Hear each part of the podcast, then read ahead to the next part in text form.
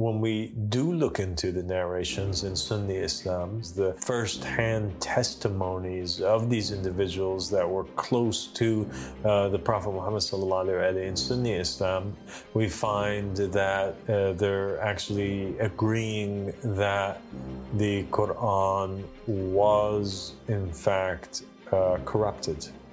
And that the Quran that we have today is not the same Quran that uh, the Prophet Muhammad delivered.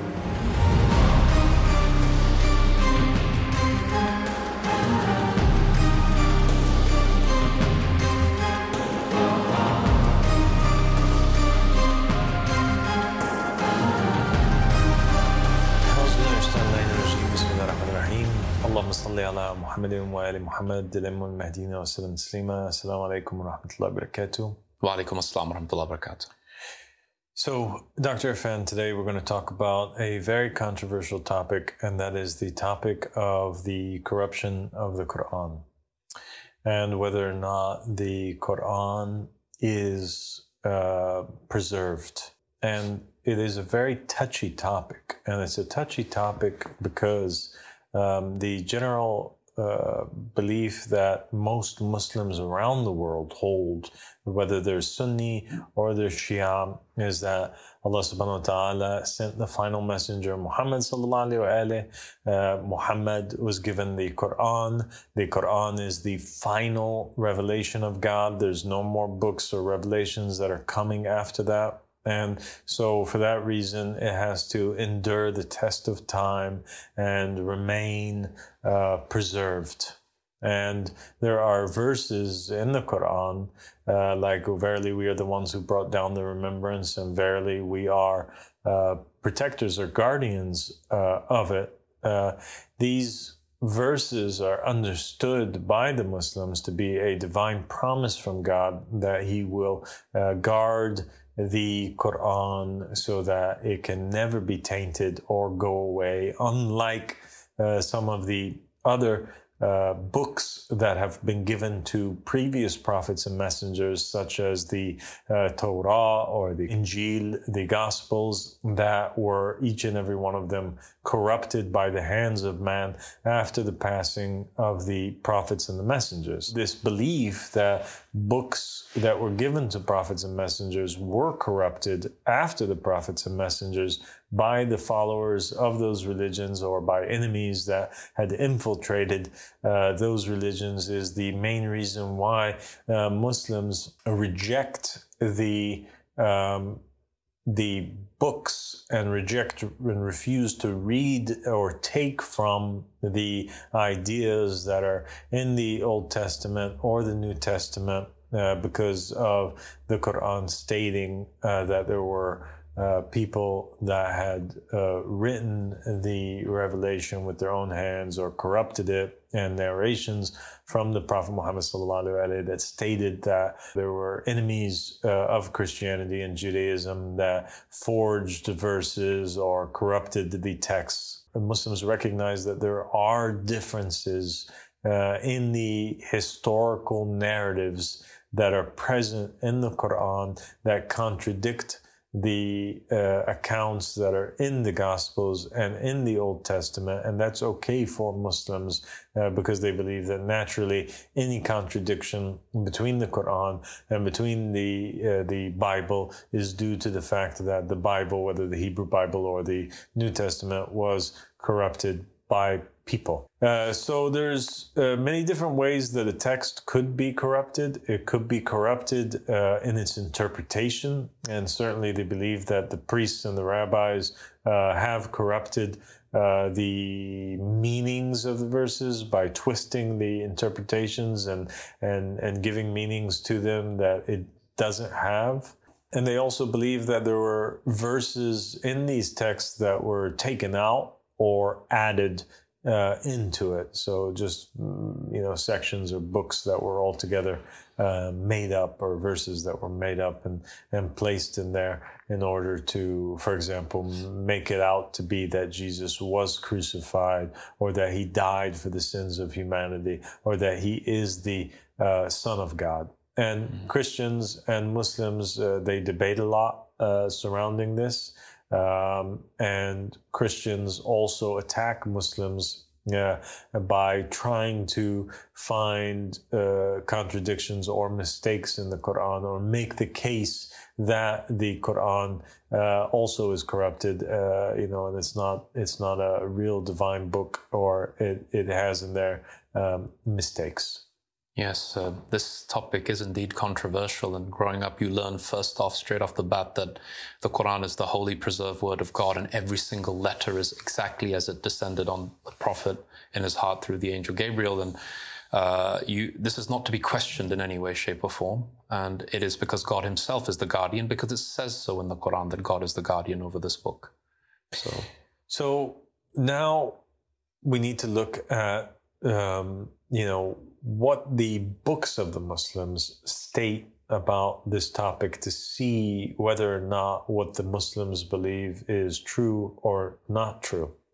And when we do look into the narrations in Sunni Islam and, and the hadiths that are uh, the sayings and the, and, the, and the statements that were made by the companions, the first-hand testimonies of these individuals that were close to uh, the Prophet Muhammad sallallahu in Sunni Islam, uh, we find that uh, they're actually agreeing that the Quran was in fact uh, corrupted, and that the Quran that we have today is not the same Quran that uh, the Prophet Muhammad delivered and that uh, there are things that are missing from it. And we have narrations that are in the Sahih books, uh, in Sahih Muslim and and other uh, Sahih books of the of the uh, of the Sunni Muslims that state basically that uh, there were verses, for example, Aisha talks about a uh, verse from the Quran that used to be a part of the Quran that came down on the Prophet Muhammad but is no longer there.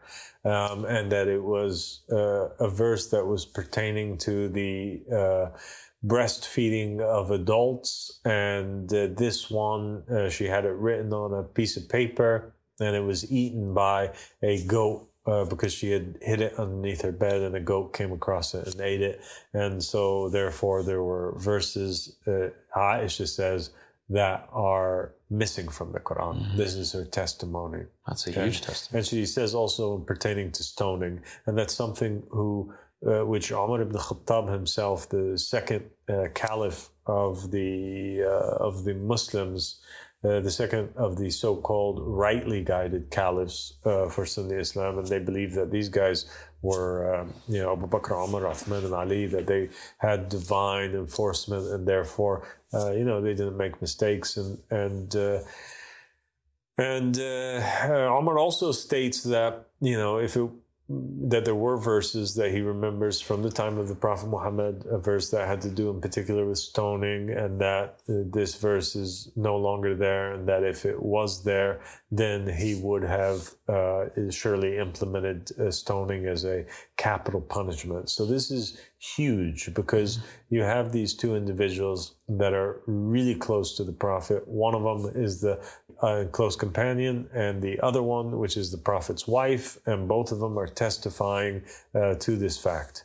And it's in the Sahih, uh, you know, uh, Sunni book of narrations. Abdullah ibn Abbas reported that Umar bin Khattab sat on the pulpit of Allah's Messenger and said, Verily, Allah sent Muhammad, peace be upon him, with the truth, and he sent down the book upon him, and the verse of stoning was included in what was sent down to him. We recited it, retained it in our memory, and understood it. Allah's Messenger, peace be upon him, awarded the punishment of stoning to death to the married adulterer and adulteress. And after him, we also awarded the punishment of stoning. I am afraid that with the lapse of time, the people may forget it and may say, We do not find the punishment of stoning in the book of Allah, and thus go astray by abandoning this duty prescribed by Allah. Stoning is a duty laid down in Allah's book for married men and women who commit adultery when proof is established, or if there is pregnancy or a confession. It was narrated that Aisha said, No doubt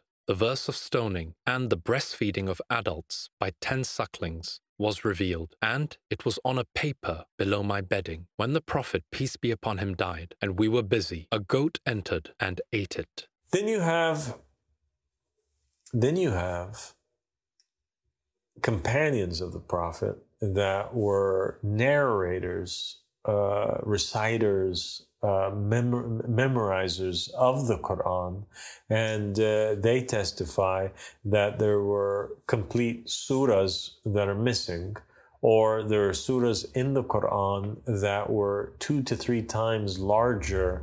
Uh, but it didn't make it into uh, the Quran, and they specifically recite in writing. It's written uh, verses uh, that they remember from these missing parts. And one of them uh, that's mentioned is a verse that states that nothing fills the belly of the Son of Man except for dust. And so this verse is not currently in the Quran, but the the companions of the Prophet are swearing that it used to be uh, a, it was a verse that they would recite uh, with the prophet and that the prophet would recite, and it's one of those uh, verses that existed uh, in his time. And so uh, the Muslim history preserves and narrates the fact that the Quran during the time of the Prophet Muhammad was not compiled by him. It was basically the Prophet was reciting, and he had scribes, and the scribes preserved in writing uh, the different uh, surahs and the different verses, but they were not compiled together. Mm. So he, he, there maybe one scribe wrote uh, 10 verses from Surah Al-Baqarah, and another scribe wrote 20, and another one wrote 30, and uh, it was it was only after the death of the Prophet Muhammad that the companions got together and they said, "Hey." uh, you know, we need to do something in order to, uh, you know, compile this book together. And so they they they called forward all of the Muslims. And they uh, had everybody who had written down a surah from the Quran or anything from the Quran, they made them bring that forward. And then they together decided on uh, you know, the arrangement in what is known now as the Uthmani version of the Quran that was compiled in the finally in the time of Uthman ibn Affan, 12 years after uh, the Prophet's death.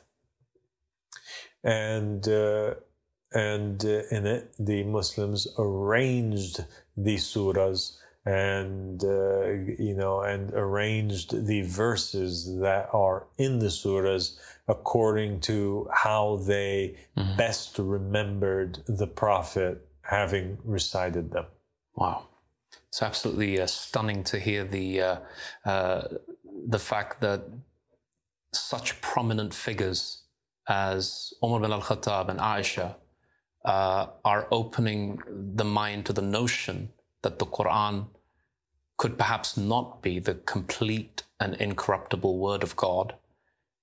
I mean, that certainly opens the door when they're saying that we remember there were verses such as the ones you mentioned that were part of the original revelation, and now they're not. And Umar al Khattab saying that he wished that he could put this uh, into practice because then it would be in the Quran. So this is absolutely amazing to hear. And I think a lot of uh, Sunni audience will hear it and be shocked, but yet they say that Umar bin al-Khattab is a second, a second rightly guided caliph, and he is saying these words. Yes, he is. And uh, I mean, shocked or not shocked, I mean, this is what's in their books. Right. So what shall we do? It's not stuff that we're making up. Mm. Uh, so you have you have that, and then you have in Shia Islam uh, narrations from the household of the Prophet Muhammad that are validating what is in the Sunni books. Uh, and they state basically that uh, after the death of the Prophet Muhammad, uh, peace and blessings be upon him and his family, the Prophet had given before he died the task to Imam Ali salam to preserve the Quran and to compile it mm-hmm. and to write a version of the Quran that was perfect and free from any corruption And that Ali ibn Abi Talib had with him every single verse of the Quran that was reviewed by the Prophet Muhammad before his passing. And so, for the six months after his death, it states, the narration state that Imam Ali stayed in his house, and during the time that he stayed in his house, he compiled that Quran in its perfect form, and that it was much bigger than the version that the uh, general uh, Muslim population had. And when he was completed with it, uh, you know, and, and, and so it had all the verses, all the surahs, and it had in there the interpretation of mm-hmm. the verses and the surahs. Um, Imam Ali took that book and he presented it to the uh, Abu Bakr and Omar, and they refused uh, to take it. And they said, no, no, no, uh, what we have is enough. And they proceeded to compile uh, their own version. And so Imam Ali, who was extremely offended and, and perceived this to be a an act of disbelief. Really, he tells them that, okay, you nation uh, that has uh, turned its back after the passing of the Prophet, th- this version of the Quran by Allah you will never then see again mm-hmm. until it is brought forward by the Qa'im, uh, by the Mahdi.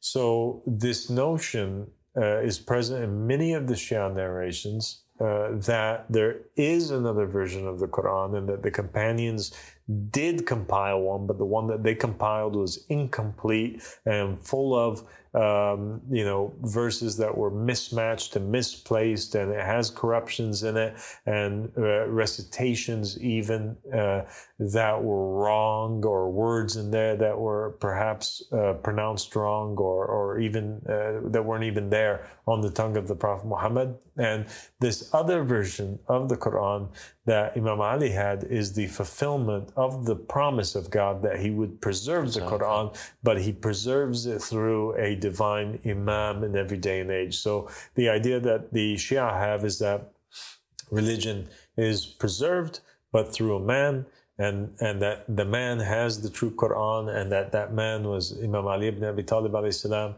and then the Quran went to uh, his son Imam al Hassan, and then it was with Imam al Hussein, and all the way passed from one Imam to one Imam until uh, this current day and age, where the Qa'im will bring it forward um, and his companions will even teach, according to one narration in Al Kufa, uh, the non Arab companions of the Qa'im will teach the mm. Arab companions the Quran as it really came down. And the, the idea behind it is that the Arab companions, uh, the Arab believers in this day and age are unable to handle this. It is too difficult and too hard for them to believe that there's a new version of the Quran, but in reality, it's not a new version. It is the original version, the original Quran that came down on Muhammad, but because of the past 1400 years, the people uh, believing and holding on so tight to that version of the Quran, that this version of the Quran will be the most difficult thing for somebody who has memorized the old Quran to memorize this version of the Quran because their heart is uh, unable to, to uh, accept that. And that's why uh, the hadiths of the Ahlul Bayt have also stated that the Qa'im comes with a new matter and a new book, and he returns Islam back to its original form. Uh, and uh, so we have now Sunni Islam and Shia Islam both verifying this idea or notion that the current Quran mm-hmm. that the people have is not free of uh, corruption, but uh, that uh, there is this Quran that, in the case of Sunni Islam, existed in the time of the Prophet, but no longer uh, does now because the people uh, forgot those verses. And uh, in, in Shia Islam, no, that original version of the Quran still exists today, but it only exists with the household of the of the Prophet Muhammad. And so now we have to examine uh, these statements and and see uh, what it is that we should believe. Should should we believe uh, the hadiths from Sunni and Shia Islam and the, the eyewitness testimonies of the companions of the Prophet and the family of the Prophet mm-hmm. and the people that were living with him at that time, or should we believe the scholars that were born and and came uh, 1,400 years after the Prophet that um, you know, are telling us that the Quran is is uh, free of any sort of corruption. Right. Yeah, no, it's, it's interesting to, to hear the, the Shia version of events um, closely parallel what the Sunnis believe. And uh, uh, the, the matter is such that it's a heavy matter, it's a dangerous topic to discuss. And that's why you don't hear it first off that the, the Shia also believe that, uh, well, they clearly do mention that the Imam Ali had another version of the Quran. But when you initially talk to them, they're, they're, they're kind of guarded about this uh, issue.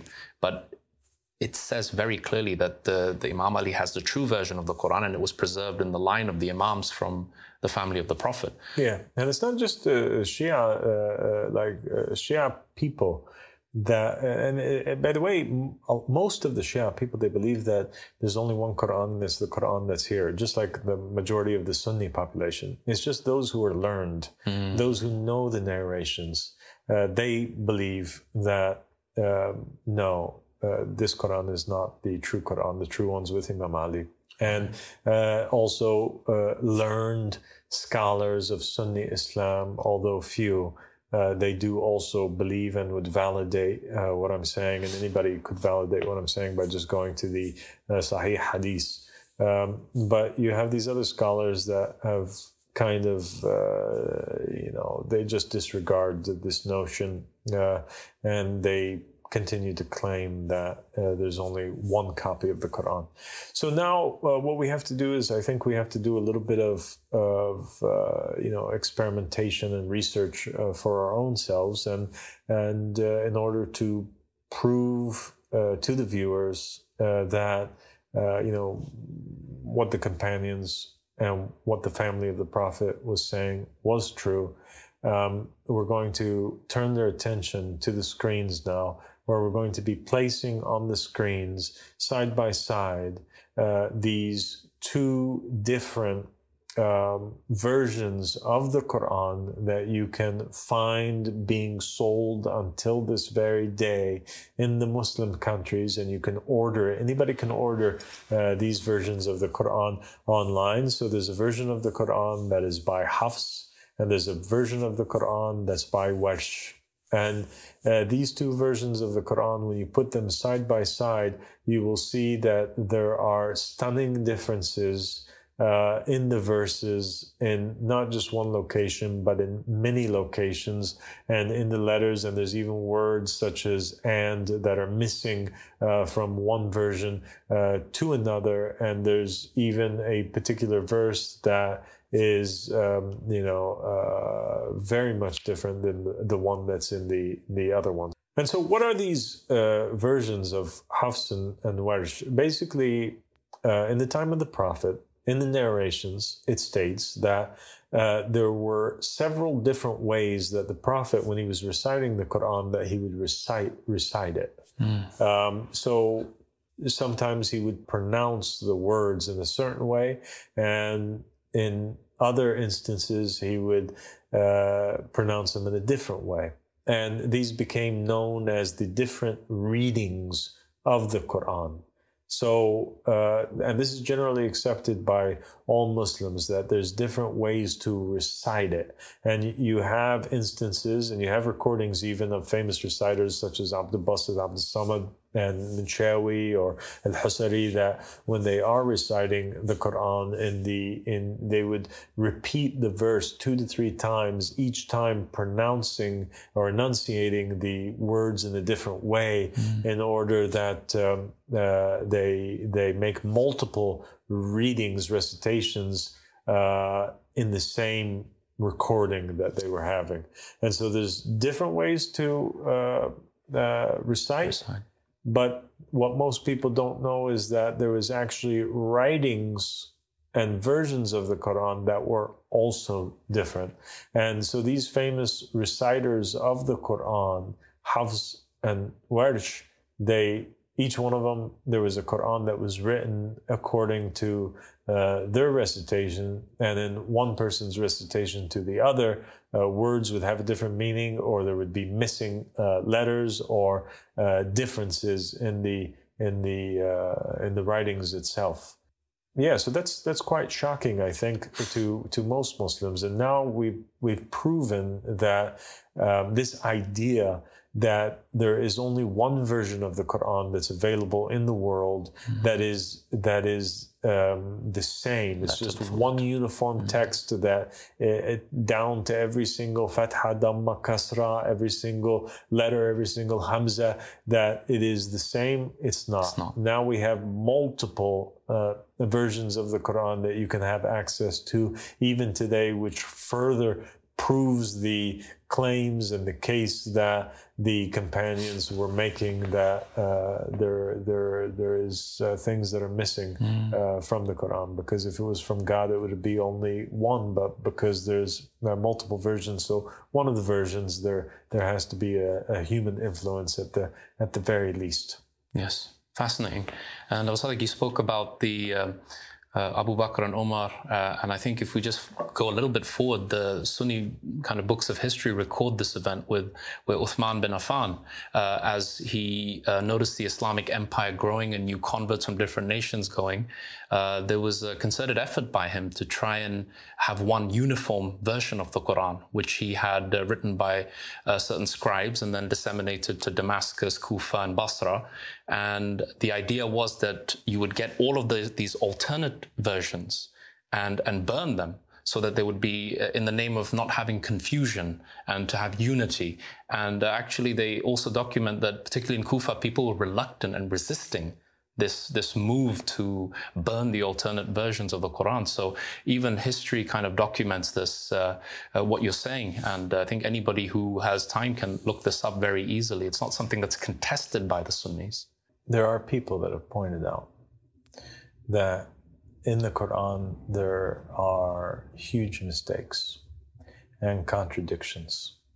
And the enemies of Islam, or the people that are trying to debunk, debunk Islam as a religion altogether, will use these historical inaccuracies or fallacies as proof that the Quran is not from Allah subhanahu wa ta'ala. Mm.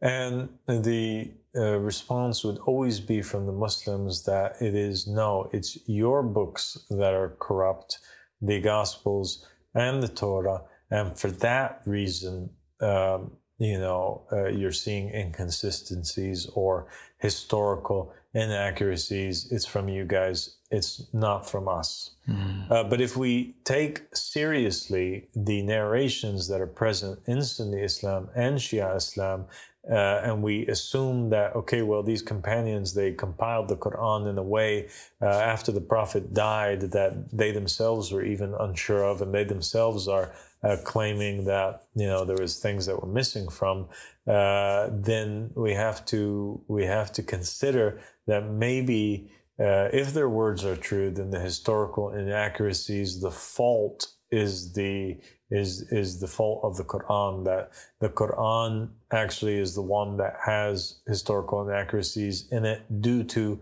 uh, their compilation of the Quran, not because Islam is not from God, and also not because it is uh, necessarily um, fixing something that was wrong in the Torah or in the Gospels. Mm. And so uh, some of these examples of the contradictions or historical inaccuracies is the, is the story of Gideon and Saul in, in the Quran. So in the, the Old Testament, there is the story of a king who is named Saul, and he's living in the time of Samuel. Mm. And this is in the in the in, in the time of King David, and they're all existing at the at the same time period. And the Israelites had went to uh, this prophet and they asked him to have God appoint over them a king. And so he appoints for them uh, Saul. And Saul was taller than the rest of the Israelites and he was such a good looking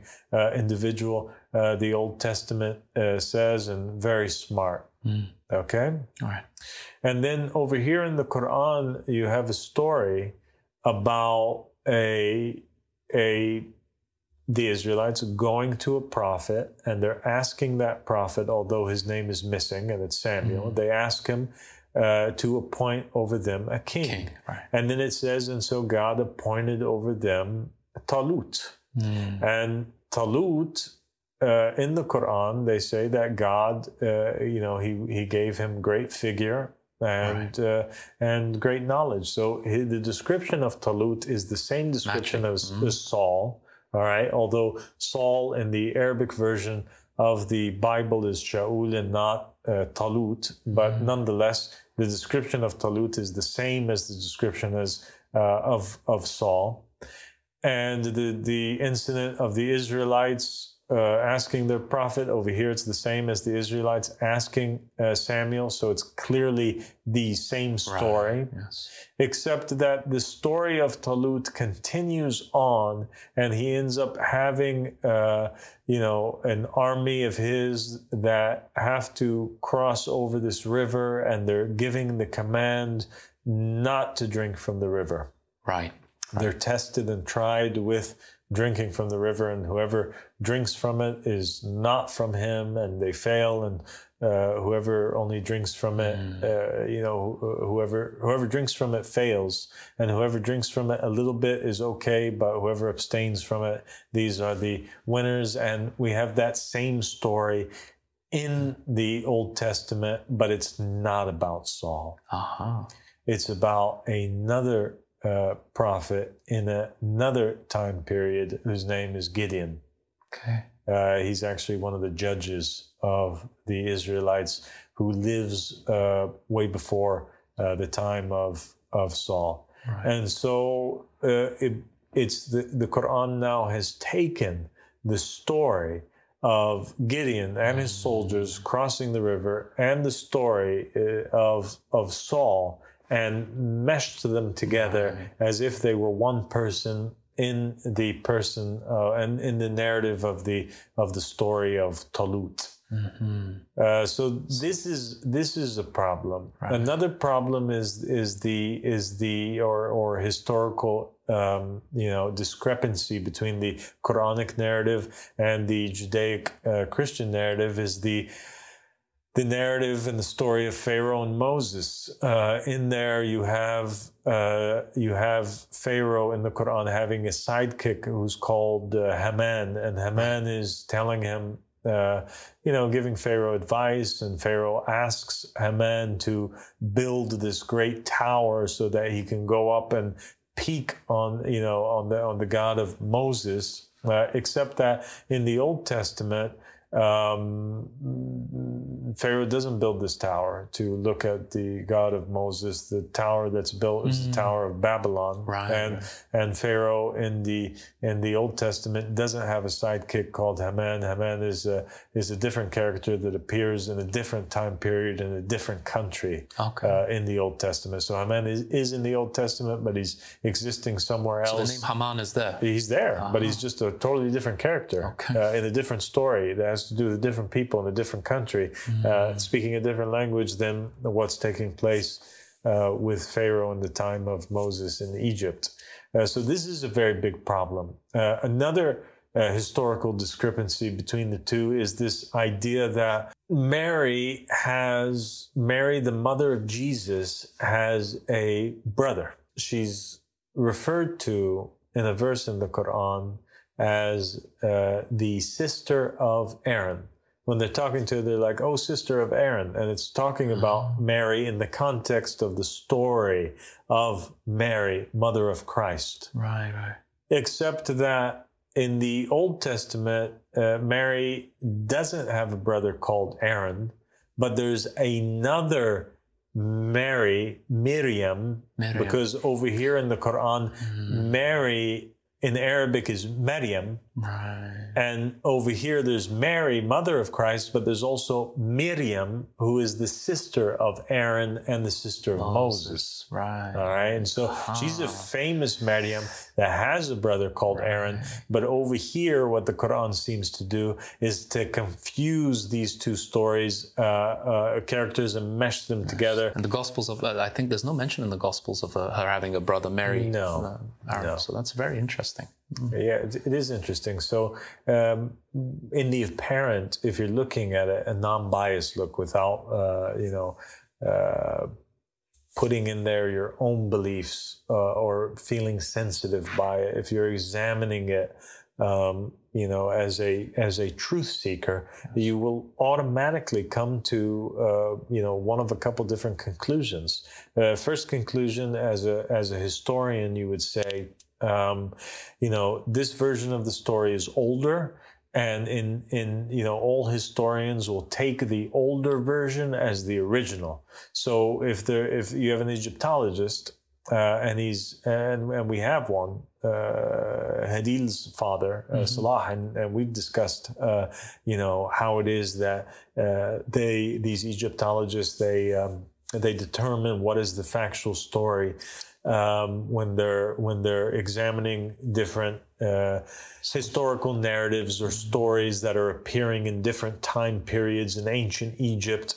And uh, he states that uh, obviously the older one is the is the original one. Right. So the older you go back, the more that you believe in it and you accept it as the original. And anything that contradicts that later on in history, they don't see it as a correction. They see it as like the the details got lost throughout time, so the story became corrupted. Kind of like that game that children play when they whisper something in Ah, the ear of whispers, the yes, Chinese whispers, and then by the time it gets all the way around uh, the circle, it becomes something else. So if you're going to look at it Hmm. scientifically speaking, then the Old Testament and the New Testament, um, you know, are the the sources that are true and accurate. And the Quran was uh, obviously then Muhammad's not a prophet. Um, Muhammad sallallahu had uh, you know gotten his facts wrong when he was writing the Quran. He just um, you know he didn't know anything, and the people that he was preaching to also they didn't know, anything, anything. so it kind of worked.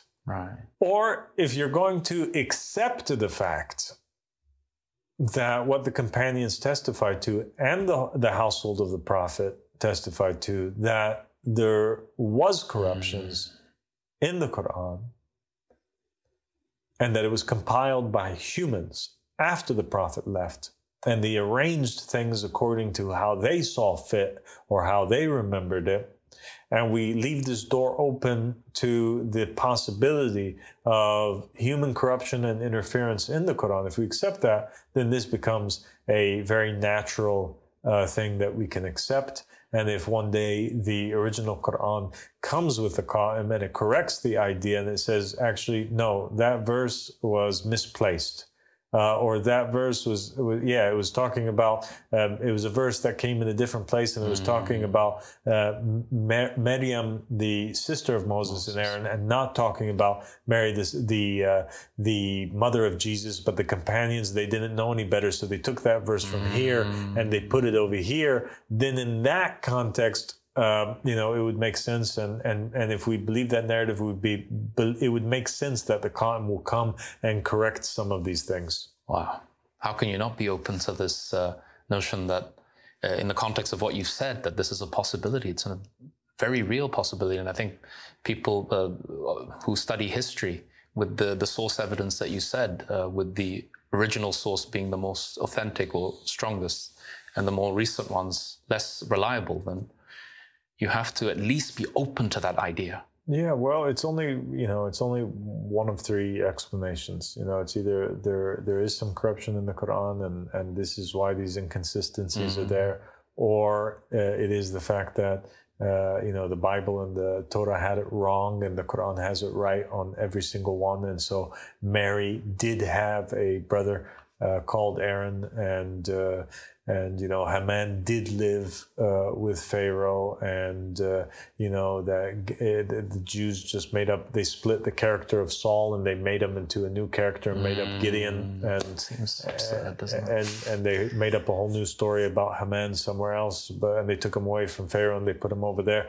So it's uh, you know it's either that um, the Bible's right or the Quran's uh, right, or um, that the Quran is right, but it's preserved with its with its family, with its household, uh, because the Muslims rejected it, and so the version that we have now, uh, it's not the complete, uh, authentic, uh, incorrupt version, and I think that that is um, the likely explanation. And that's where all of the evidence is pointing to. And that's what gathers all of these uh, narratives together. And, and that's what is acceptable, even logically speaking. Uh, you have inaccuracies, okay, uh, contradictions. Where are they coming from? Well, at least some of them are coming from where the companions and the the household of the prophet are telling us that they came from and they came from the muslims who did not know the old testament and the new testament and uh, they were basically in a power struggle after the death of the prophet and they compiled it as they wished to compile it but yet god will preserve the quran and has preserved the quran and will bring forward the quran in its pure form uh, in the time of the Qa'im. Can't wait for that time. Fascinating. Well, God bless you, Dr. Irfan. Thank you so much. Yeah, thank you for joining me, and uh, we look forward to uh, hearing what our uh, viewers have to say about that. I'm sure we'll get a huge number of comments, but it's, it's good. At least they'll open to the idea. Very compelling evidence.